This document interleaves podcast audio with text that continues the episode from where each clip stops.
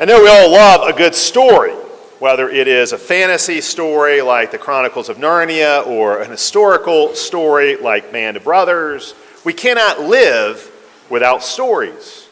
Umberto Eco once said, For man to survive, he must tell stories. I think the reason we love stories so much is because we are living in one.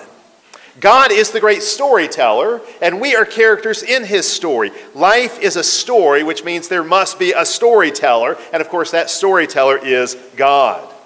God's story includes all of history, all the events that happen in his creation. That's all the events in your life as well, included in the story God is telling. And of course, because we're made in God's image, we like to tell stories ourselves. Uh, we like to tell stories too. But more than that, we cannot help but see our lives as stories. We all have this sense that my life has a story. My life takes narrative shape. If I'm getting to know you, I might ask you, tell me your story. What's, what's your story? That's a way we can get to know each other. We can't help but think of our lives as they unfold. We can't help but think of them as unfolding in terms of a narrative with a plot with all kinds of twists and turns, different chapters along the way. But of course, the ultimate story is God's story. History is truly God's story. History is a love story between God and his people, between Jesus and his bride. In Lord of the Rings, as Sam and Frodo are on a quest to destroy the Ring of Power, they realize they're characters in a much larger story. At one point, Sam wonders aloud, What sort of tale have we fallen into? Now, as Christians, we don't have to ask that question. We know the story we're living in. You are living inside of a very great story, the greatest story of them all. You are living inside of a great epic, the story of God and his creation, the story of Jesus and his bride, the story of Jesus and his kingdom. The missionary and theologian Lesslie Newbigin once said The way to understand human life depends on this question what is the real story of which my life is a part? What's the story uh, uh, uh, of which your life is a part? What story are you in? What is your part in that story? Well, again, unless you see that you're living in the Jesus and his bride story or the Jesus and his kingdom story, you're not going to understand life.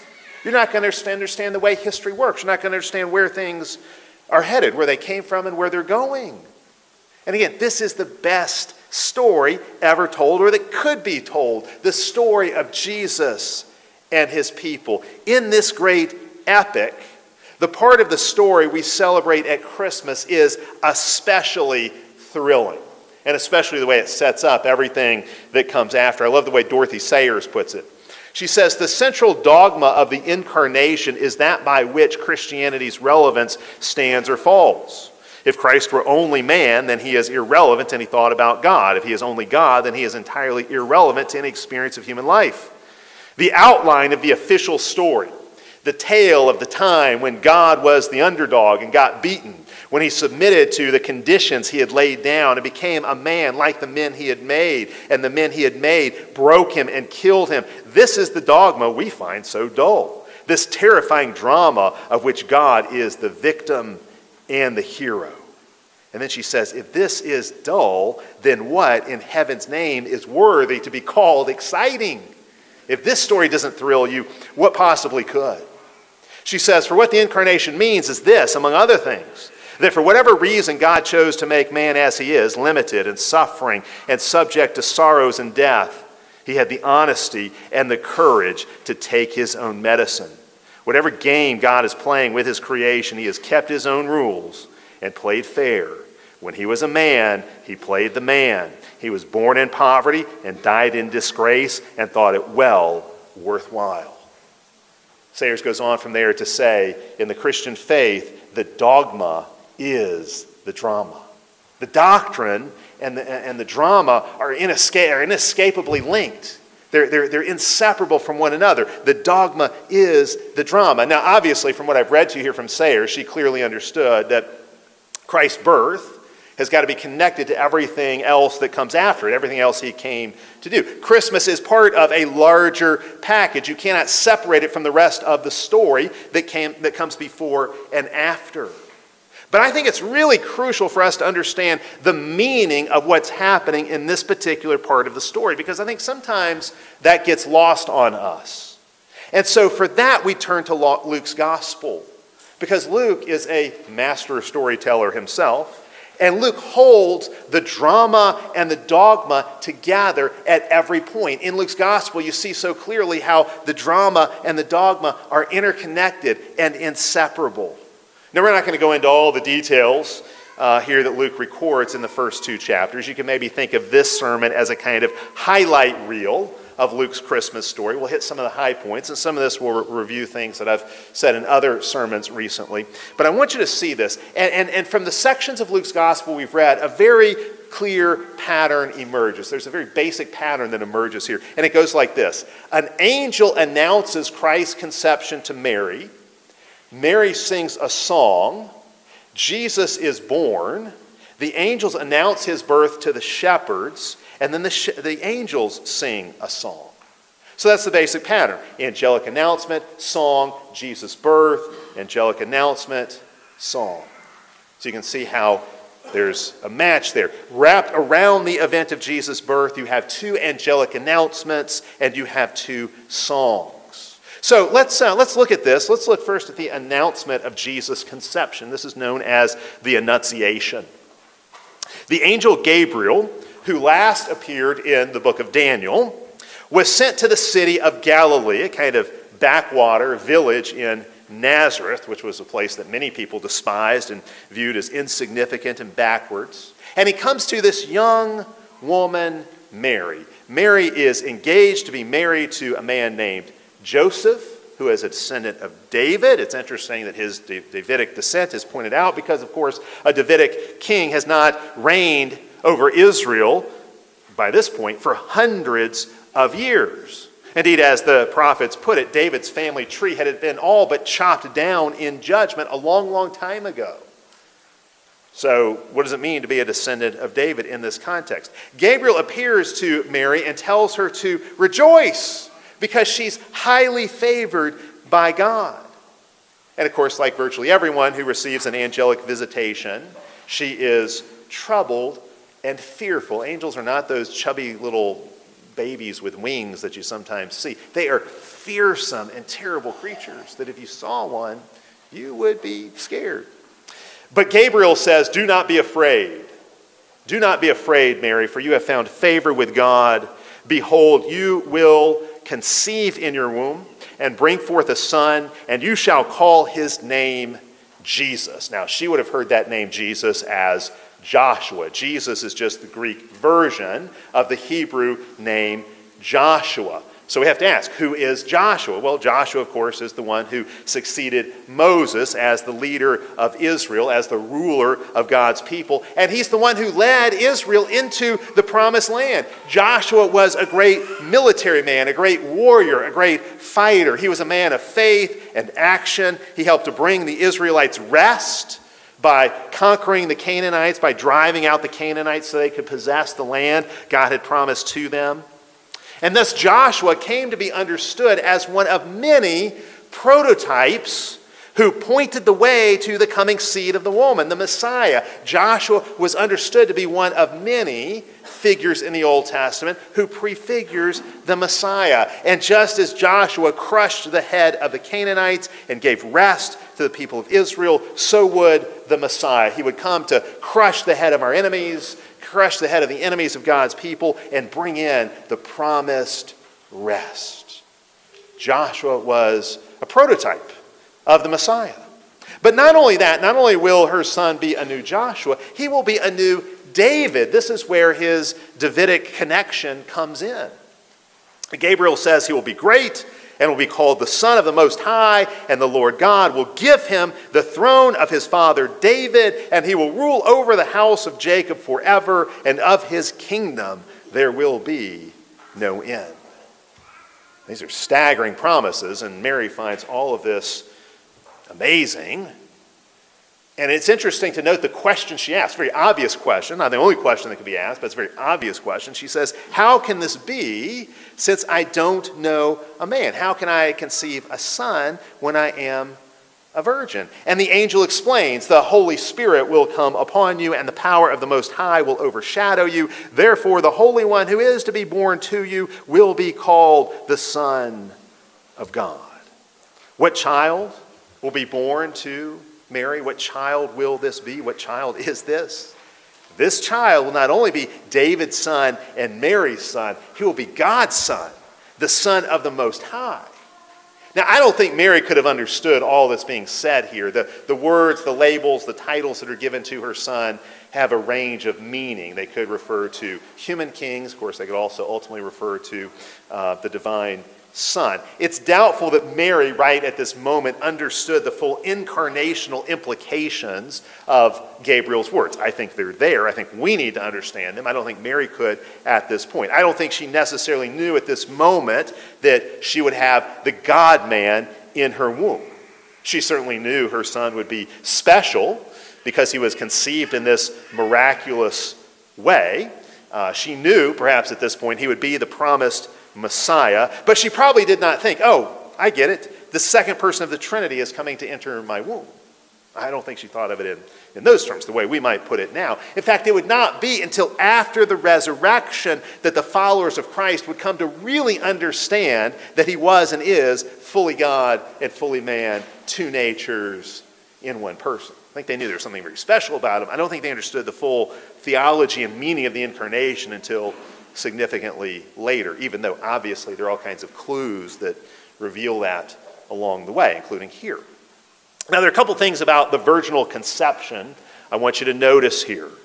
First, the virgin birth is the ultimate sign that salvation is all God's doing. I, I, mentioned this a couple weeks ago, but I want to beat this drum again because it's so important. The Savior is God's gift to the world, not the result of man's effort or man's power.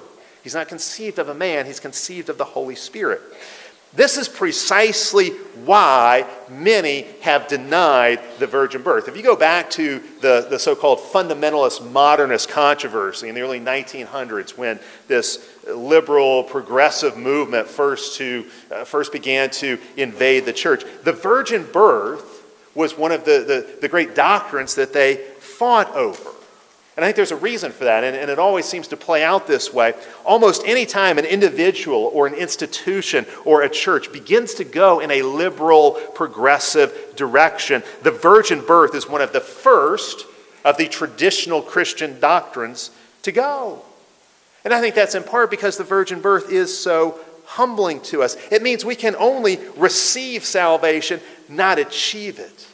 It means that our salvation is beyond the reach of natural means and processes. In order for us to be saved, it's going to take a miracle, a miracle of God's grace. It's not our power or our, God, or our goodness, it's God's power and God's grace that must bring about our salvation.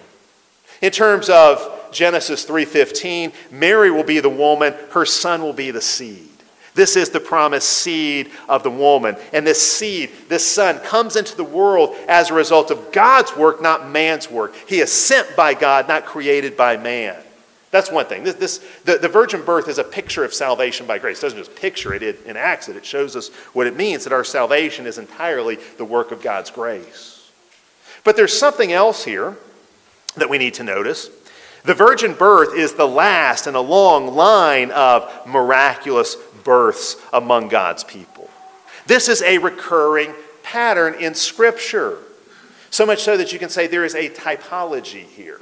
Okay, Advent's a, a great season to brush up on typology. Advent, you might even say, is the season of typology. Obviously, there's typology that goes with every season of the church year. But I think it's especially clear in Advent because in Advent we do so much jumping back and forth between the Old Testament and the New Testament, going from promise to fulfillment. Because that's how we got to read the Bible. Uh, there are types in the Old Testament that are brought to fulfillment in the New. Typology is the Bible's way of recording and interpreting and describing historical events. It's one of the ways that we can see how God is orchestrating all the events of history. Understand, typology is not allegory. Typology is rooted in history. It means historical persons and events foreshadow future persons and events. And so there's this correspondence between what happens and how that points to what will come later. There's this correspondence, but there's also an escalation, an intensification as history moves from shadow to reality, from the type to its fulfillment. There are these recurring patterns in history that Scripture records for us. There's a kind of rhythm to history. History does repeat itself, not exactly, but there's a kind of rhythm, a kind of tune to history. So, what God does in history prefigures what he will do in the future. What comes earlier in history prefigures what will come later. You have these analogies between the earlier and the later. You have the, it's almost like a metaphorical relationship where one thing is pointing to another. Understand, typology is not the opposite of a literal historical reading of Scripture. Rather, it grows out of that historical, literal reading of Scripture, and it gets at the theological meaning of that history that is recorded for us in Scripture. Typology, therefore, does not Christianize the Old Testament. Rather, it shows us that Christ was always already there in the Old Testament. The Old Testament's always been, already was, a Christian book, a book about Christ. We just have to read it the right way to see that. In this particular case, to make sure we get the point, God repeats miraculous births again and again, generation after generation. When you start reading the book of Genesis, what happens? You meet one barren woman after another. And then God miraculously, amazingly gives that woman a child. And then it continues beyond Genesis and into other books of, of the Bible, into Samuel and uh, into uh, Judges. It, it's there again and again and again. It seems like at every crucial moment in the biblical story, when the people need a great leader to be raised up, the woman in question who is supposed to produce that leader, that woman is barren. And so when a son is born to her, it is clear this son is born of a miracle, born of the Spirit, not of the flesh. This is true with Isaac and Samson and Samuel and John the Baptist and on and on. It seems like the whole Old Covenant is one long struggle to have a baby. But when Mary, the virgin, gives birth to a baby, we know this theme, this promise is finally fulfilled. When Mary conceives by the Holy Spirit as a virgin, it means a definitive new beginning is being made. This is the ultimate miraculous birth. The virgin birth means God can and has called something new into existence, a new creation, a new humanity. So the virgin birth connects to all those miraculous births of the Old Testament and fulfills them.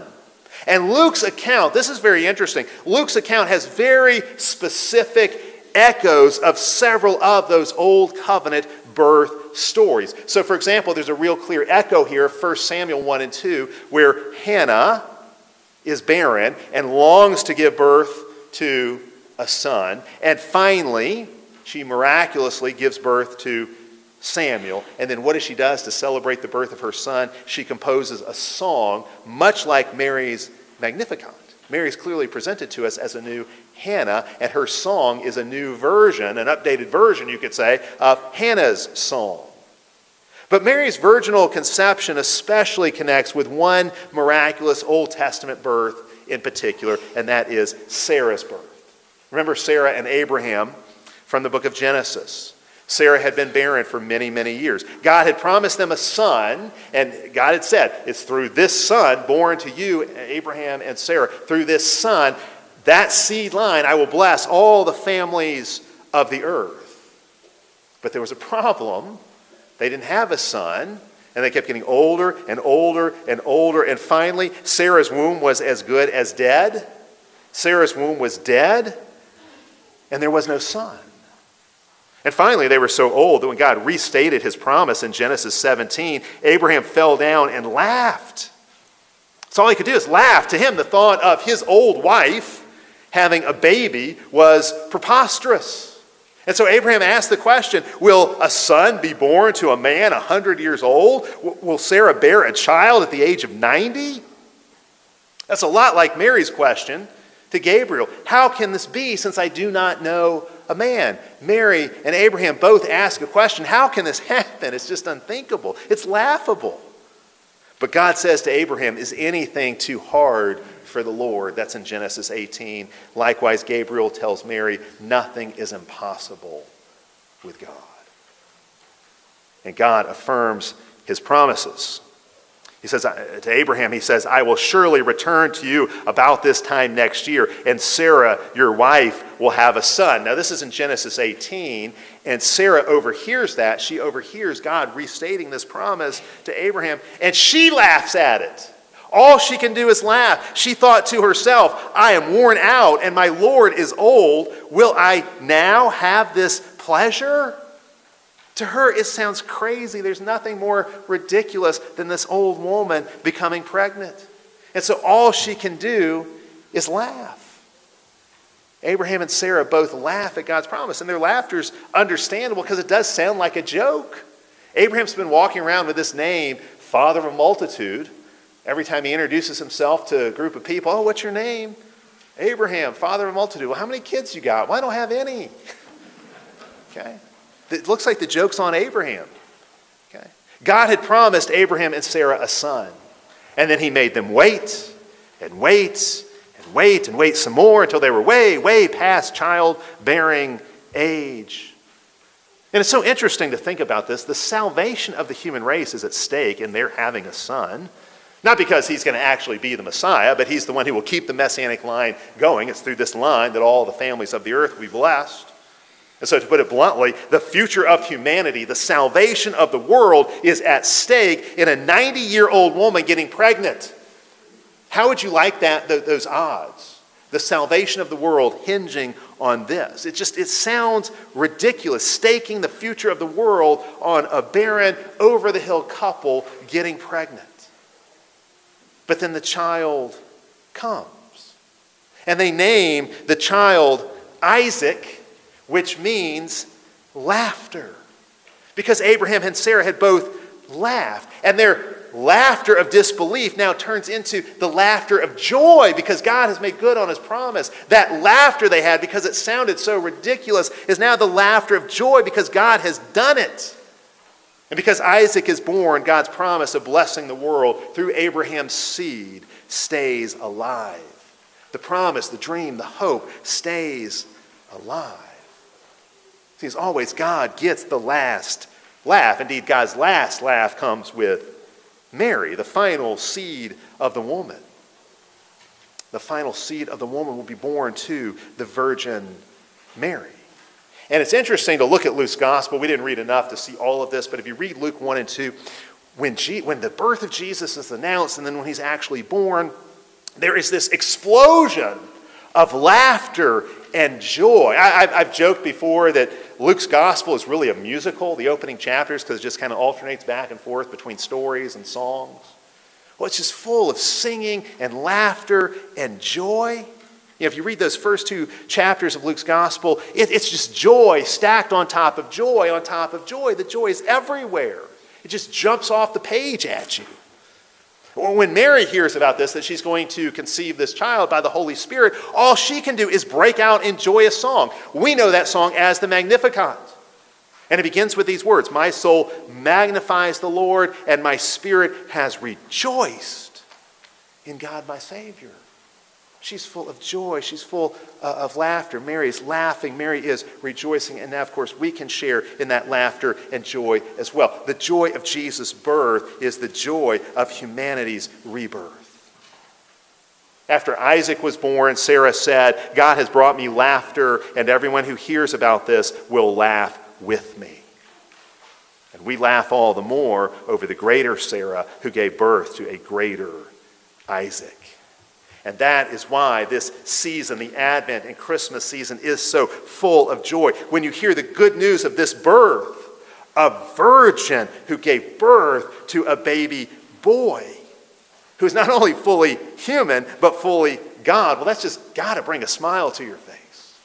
Especially when you consider the rest of the story, like where he's born and where he's laid after his birth. In fact, let's jump ahead here. Jump ahead from Gabriel's visit to Jesus' birth Traditionally, the Annunciation is dated March 25th. That's when Jesus was conceived. And so, December 25th, nine months later, that's when Jesus was born. Just a side note here, just a, just a, a note on this. Contrary to what you sometimes hear, Christians did not choose December 25th as the date to celebrate Jesus' birthday because it was already a big pagan holiday. Actually, that came later on. Pagans started a, a December festival much later as a way of competing with the, Christ, with, the, with the Christmas celebration that Christians had already established. I mean, about as far back as we can trace, Christians have been celebrating Christmas. We can't say with absolute certainty that Jesus was born on December 25th. The Bible doesn't actually tell us that, but it seems very likely. Symbolically, it certainly makes sense. December 25th is close to the winter solstice. You notice how the days are getting shorter and shorter. It's getting darker and darker. It is close to the darkest day of the year. And that is because Jesus enters into the darkness, the darkness of winter, when everything is dreary and bleak but also when the sun is just beginning its journey back to bring ever greater light and radiance and warmth. Symbolically, that's what's happening when Jesus is born. And the prophets even described it that way, like in Malachi 4, describes the coming of the, the, the Son, the, the, the seed of the woman into the world, the coming of the Messiah, as the rising of the sun. It's like the sun of righteousness. It's, the light's going to be increasing, the warmth and the radiance is going to be increasing.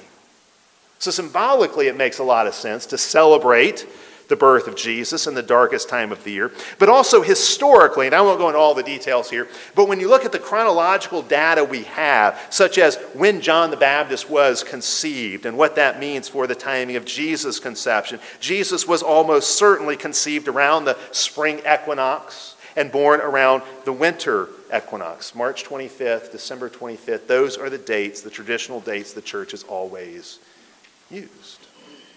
Now, Luke gives us several key details here as we get into chapter 2. He tells us who was reigning in the Roman Empire. He gives us the, the historical and political coordinates we need to understand the context. He tells us about the census decree which forced Joseph to take his pregnant bride to Bethlehem, the city of David, to register. That's just like a politician, right? To pass a decree that makes a pregnant woman travel a long journey. It's just this kind of crazy stuff we're used to politicians doing. But what you really see here is God's sovereignty. It's not Caesar's decree that's determining history, it's God's decree. Micah had prophesied centuries before that Messiah would be born in Bethlehem. So the decree of Caesar is God's way of getting Mary to the right place, to the right birthplace, so Jesus can be born in a way that fulfills that prophecy. We know how the story goes. When they got there, there was no room in the guest room of the house. That's actually what is referred to at the end of verse 7. It's not a commercial inn like a hotel, it's a house. And there may have been other relatives gathered in the house because of the census, perhaps because Mary was pregnant out of wedlock. She was not all that welcome in the house. Whatever the case, Joseph and Mary and their baby to be born are relegated to the place where they keep the animals kind of like a, a, like we might think of a garage. They would have um, rooms tacked on that could serve as guest rooms, but would also be places where they would put their domesticated animals up at night. And so when Jesus is born, he is placed in a manger, the place where domesticated animals would feed. But again, we see how perfectly appropriate this is. Jesus came to be the Lamb of God. And so this is a fitting place for him to be born. Uh, Jesus came to be the bread that has come down from heaven. So it's fitting for him to be laid in a feeding trough. That night, there were some shepherds out feeding their flocks. While King David had been a shepherd and the work of shepherds served as a helpful metaphor for the work of Israel's kings and priests, shepherds were really not looked upon very favorably in those days. But what happens to these shepherds? This is the most interesting part of the story to me. Suddenly, an angel of the Lord appears, and the glory of the Lord shines all around them. And as angels always do, the angel says, Do not be afraid, for I bring you good tidings of great joy, which will be for all people. And the angel announces Christ's birth. And then suddenly, a heavenly host, a whole army of angels, an angelic choir breaks out singing, Glory to God in the highest, and on earth peace and goodwill toward men. Now, what's happening here? How should we understand this? Well, think about this. What did every ancient Israelite want more than anything else? What was the ultimate dream and desire of every ancient Israelite? It was to go into the most holy place because that's where the glory of God was located. If you could get into the most holy place, the, the, glory of God would shine upon you and all about you. You would be able to bask in the light and radiance of God's glory. The psalmist again and again expresses this desire to behold God in his glory, to behold the glory of God in the most holy place. Uh, David expresses this desire in Psalm 27. He says, One thing I desire to dwell in the house of the Lord, to behold the beauty, or we could say the glory of the Lord in his temple. What does David want? He wants to get into the temple, into the most holy place. He wants to behold the glory of the Lord. Of course, the most holy place in the temple was an earthly copy of God's heavenly throne room. And just as a veil separated the most holy place on earth, so a heavenly veil separated the true sanctuary from earth. Remember those veils in the tabernacle and the temple that had images of, of, of angels, of cherubim stitched on them. The old covenant Israelite wanted to behold God's glory, but it was inaccessible to him. He was shut out of God's sanctuary. And God's sanctuary was guarded by angels. But now, what happens to these shepherds? The heavens are open.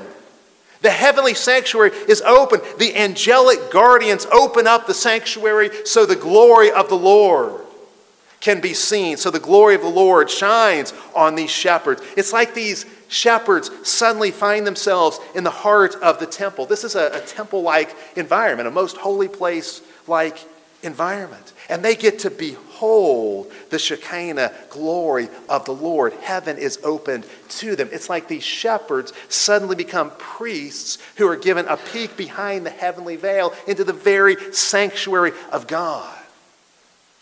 And why, we might ask, is this happening? Well, this happens because Jesus' birth signals a real shift. It shows us what's taking place, what Jesus came to do. The heavenly sanctuary is going to be open to the people of God. Heaven and earth are going to be made one. God will no longer keep his people at an arm's length. Rather, he will invite us into the deepest possible communion and fellowship with him inside the veil, in that most holy place. The book of Hebrews goes at great length, it, it, it uh, talks at great length about this very truth, how we now have access to the heavenly sanctuary. Now, in the book of Hebrews, it's interesting. It especially connects this access to the heavenly sanctuary with Christ's death on the cross. When his body was torn on the cross, the veil in the temple was torn. But it's very interesting to me. There are a lot of traditional Advent and Christmas hymns that connect the opening of heaven to us with Christ's birth. Let me give you a couple examples of this. O come, O come, Emmanuel has this line Key of David, come and open wide our heavenly home. He comes into the world to open heaven to us. Or, good Christian men rejoice. He hath opened heaven's door. That's what Jesus came to do, to open heaven to us. And I think Luke is making that same point here. Luke is also showing that at Jesus' birth, heaven begins to be open to the sons of men. And really, that's happening because Jesus' birth contains his death. We talked about foreshadowing already. Well, just inside of Luke's gospel, Jesus' birth foreshadows his death. All kinds of connections between the beginning of Luke's gospel and the end of Luke's gospel. So, for example, at his birth, Jesus is wrapped in cloths. Well, he's going to be wrapped in cloths again in his death. He was born of a virgin. And after his death, he is buried in a tomb in which no one had been laid, a virgin tomb. He goes from virgin womb to virgin tomb. That's the trajectory of Luke's gospel. There are all these parallels and correspondences in Luke's gospel between Jesus' birth and his death. And this is because at Bethlehem and at Calvary, those are the two places where we most clearly see the humility and love of God on display in Jesus. You really want to understand who Jesus is. You look at Bethlehem and you look at Calvary. You look at his birth and you look at his death. Theologian Donald Macleod says every moment in the journey from Bethlehem to Calvary was chosen by Jesus to display his love and humility. It's all on a line. This is what it's all about. This is what it's all about. Now, what does this story mean for us? Let me wrap this up in this way. We can look at the reason for Christ coming in a lot of different ways. Christ comes that he might meet us where we are. And his coming changes history, but it also changes us. If you today came here and you were struggling with sin, some kind of sin in your life that you cannot shake, you need to know, as 1 John says, Jesus appeared in the world to destroy the works of the devil.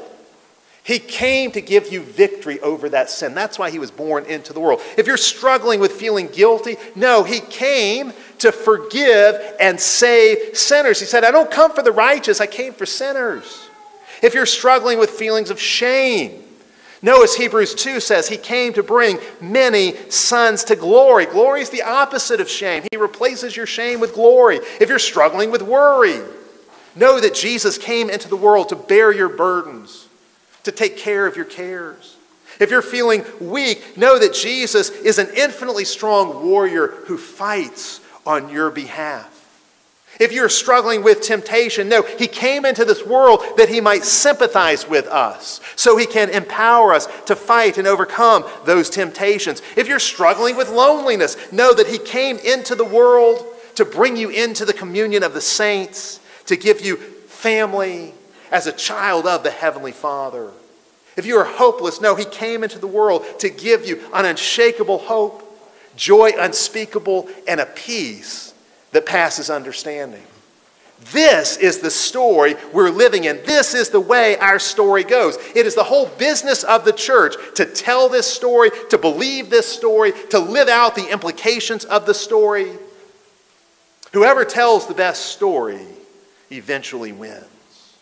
And Christians have the best story of them all. Our story can beat all the other stories out there, all its competitors, all its rivals.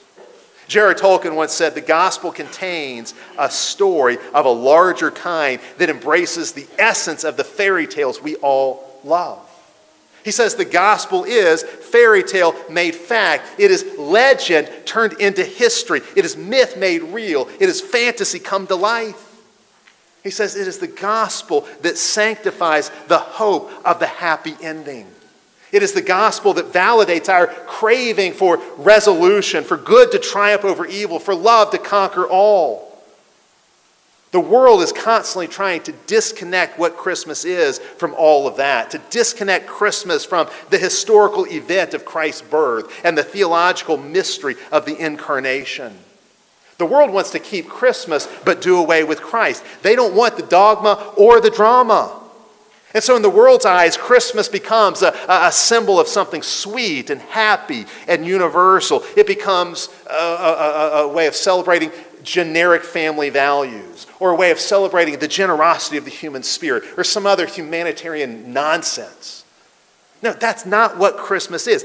Either God became man, that's a historical fact, either that is true and that's worth celebrating, or Christmas is a sham and there's nothing underneath the celebration to undergird it.